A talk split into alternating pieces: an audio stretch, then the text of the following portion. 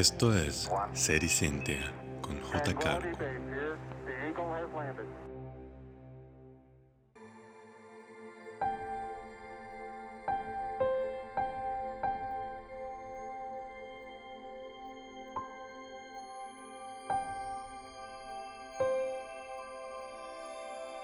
Superhéroes. Sobresaturada pero adorada ficción que nos hace imaginar en carne propia lo que sería poseer una de sus muchas habilidades, el sueño de muchos de nosotros al ser niños. Actualmente acostumbrados a leer y escuchar noticias, teorías y rumores día a día sobre las novedades que giran alrededor de esta cultura. Hablar de por qué nos fascina tanto este grupo de superhumanos, o algunos no tan humanos, sería material para escribir un libro completo. Pero, ¿qué hay detrás de ellos? ¿Hay ciencia que pueda explicar sus habilidades? ¿De alguna forma se podría aterrizar a la realidad sus hazañas más memorables? Y vayamos directo al punto. El hijo de Krypton versus el rey de Atlantis. ¿Es Aquaman en verdad un superhéroe patético tal y como se pensaba antes de su caldrogonización? Comenzamos.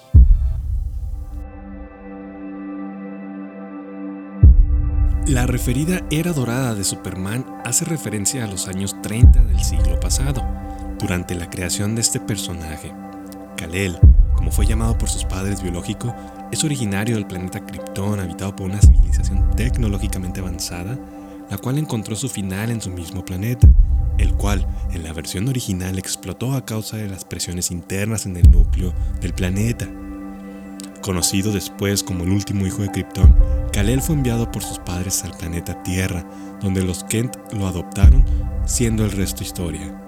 Sin embargo, cabe mencionar que Superman obtiene sus poderes en la Tierra gracias al Sol amarillo, pero sobre todo a la diferencia de la fuerza de gravedad entre Krypton y nuestro planeta.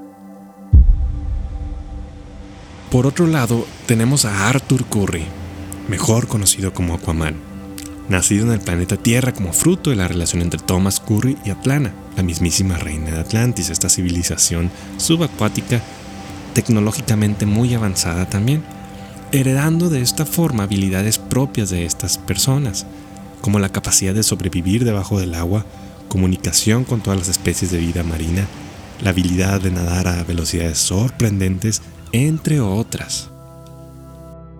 Y es aquí donde empieza un poco el debate, desde que era niño recuerdo leer cómics de la época de oro o incluso de la época de plata de estos superhéroes, o ver aquella caricatura de los superamigos, la cual distaba bastante la percepción más oscura y realista que han tomado estos personajes. Sin embargo, Aquaman siempre fue presentado como habilidoso únicamente si estaba en su medio, reduciendo notablemente su capacidad de ser elegido por los niños. Ustedes saben, el clásico, yo quiero ser Batman, yo quiero ser Superman, pero ¿Es realmente un superhéroe tan ridículo e insignificante como se daba a pensar en estas épocas? Para contestar esta pregunta tenemos que recurrir de cierta forma a la ciencia, más específicamente a la física, pero no debemos olvidar que seguimos hablando de hechos, personajes y lugares ficticios a final de cuenta, en Action Comics número 1 se hace referencia a que el hombre de acero podía brincar máximo una altura de aproximadamente 201 metros. En sus primeros números hay que mencionar que Superman carecía del poder de volar. Para hacer un salto de tal magnitud, Superman tendría que tener la fuerza en sus piernas para poder soportar sin problemas una gravedad 15 veces mayor a la de la Tierra. Es decir, Krypton tendría que tener una fuerza de gravedad 15 veces mayor a la de la Tierra para que en este planeta Superman fuera, vamos a decir, más ligero para poder realizar tales hazañas. Los cálculos detrás de esta información fueron realizados por James Cacalios, físico profesor de la Universidad de Minnesota, conocido por sus trabajos en semiconductores amorfos, materiales granulares, entre otros autor de varios libros de física dirigidos a la cultura general. Entonces, James Cacalios, bajo estos cálculos, determinó que Krypton tendría que tener esta fuerza de gravedad 15 veces mayor a la de la Tierra, como ya mencionamos. Sin embargo, Para tener esa gravedad, Krypton por ende tendría que tener un tamaño 15 veces mayor a la de la Tierra, lo cual representa el primer problema para la cruda realidad en la que vivimos. Y abro paréntesis ya que no es el tema del episodio de hoy, pero simplemente en nuestro sistema solar, los planetas que son más de cuatro veces el tamaño de la Tierra, como Saturno, Urano, Júpiter y Neptuno, tienden a ser planetas gaseosos, ya que el 73% de la masa en el universo es hidrógeno y 25% es helio. Por lo tanto, entre más grande un planeta, quiere decir que tiene mayor cantidad de materia, lo cual es igual al número de átomos. Por ende, entre mayor número de átomos haya, más probabilidad hay de que sea o helio o hidrógeno. Pero ok, vamos a pensar, vamos a, pensar, vamos a imaginar que Krypton pudo haber alcanzado este tamaño. Aquí encontramos algo interesante, a lo mejor el tamaño de Krypton podría ayudarnos a entender su catastrófico final. ¿Y esto por qué? preguntarán. Vamos a suponer que Krypton fuera un planeta sólido aún dentro de su gran tamaño, 15 veces más grande que la Tierra. La presión gravitacional en el núcleo de un planeta sólido de ese tamaño provocaría la fusión de los distintos núcleos de los átomos presentes en el mismo núcleo del planeta, provocando de esta forma núcleos de mayor tamaño y un aumento considerable en la liberación de energía, de esta forma desestabilizando el núcleo interno y llevando después de varios procesos al evento conocido como supernova. Entonces, por eso Krypton explotó. Puede ser, pero no es nuestro tema de hoy. Sin embargo, hay que tener nada más en cuenta eso. El gran tamaño o la gran cantidad de materia sólida va a ejercer una mayor presión sobre el núcleo o sobre el centro del planeta. Entonces, como quien dice, términos generales, esta gran presión hizo que se fusionaran los distintos átomos en el interior de este núcleo y esto causa una liberación de energía.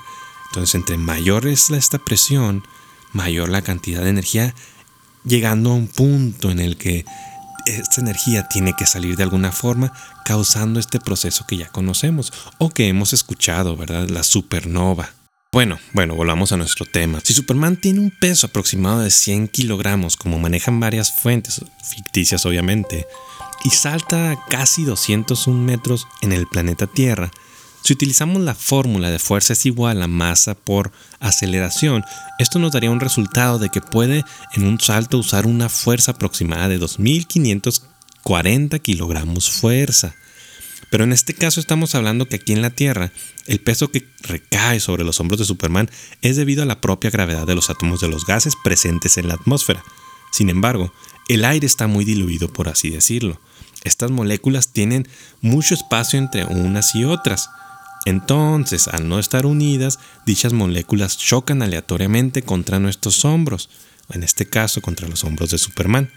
Y por eso, y además por nuestro esqueleto que está adaptado para eso, no sentimos realmente la presión que el aire ejerce sobre nosotros. ¿Qué quiere decir esto? me preguntarán.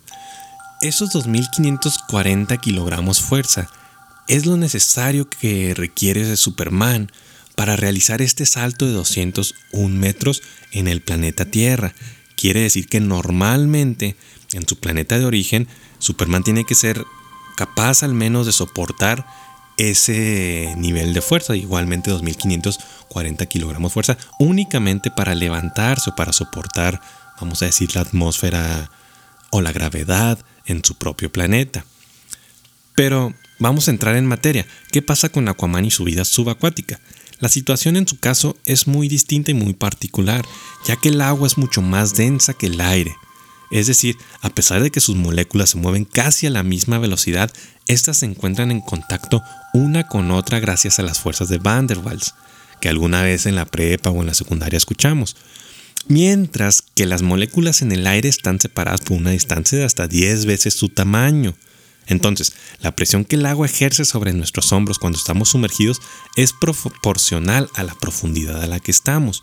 No sé si se entienda esto, pero explicándolo de una forma más sencilla. Vamos a suponer que el aire que, está sobre nosotros ejerce la presión por choques aleatorios entre entre estas moléculas y nuestros hombros, pero estos choques aleatorios van a ser, vamos a decir, distanciados ya que las moléculas de aire están separadas una de otra con una distancia de hasta 10 veces su tamaño.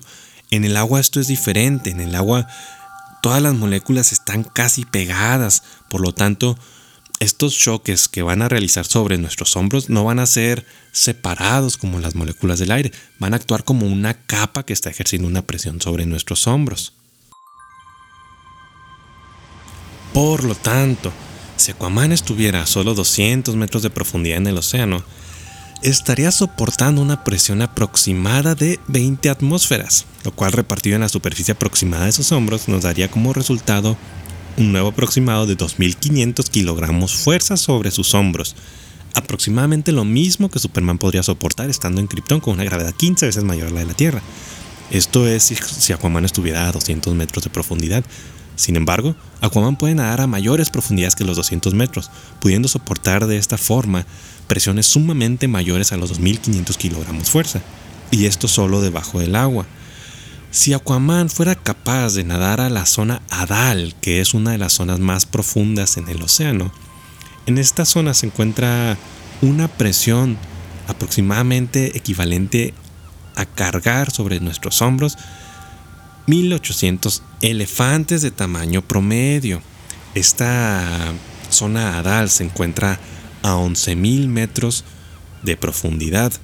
Así que técnicamente, al salir del agua y enfrentarse a cualquier villano en la superficie terrestre, Aquaman gozaría de una fuerza increíblemente mayor a la de propio Superman, siguiendo la lógica de si puede moverse tan rápido a presión tan elevada debajo del mar, entonces, ¿qué podría hacer bajo la presión casi imperceptible del aire?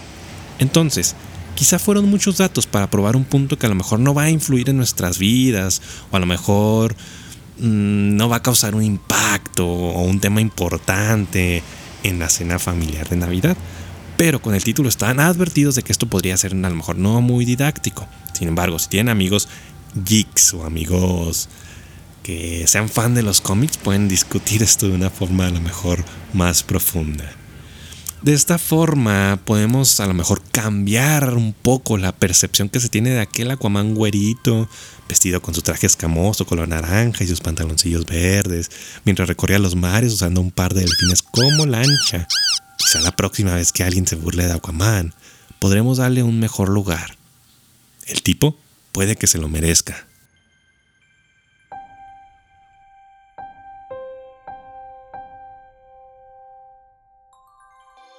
Esto fue Sericentia, escrito, narrado y producido por J. Carco.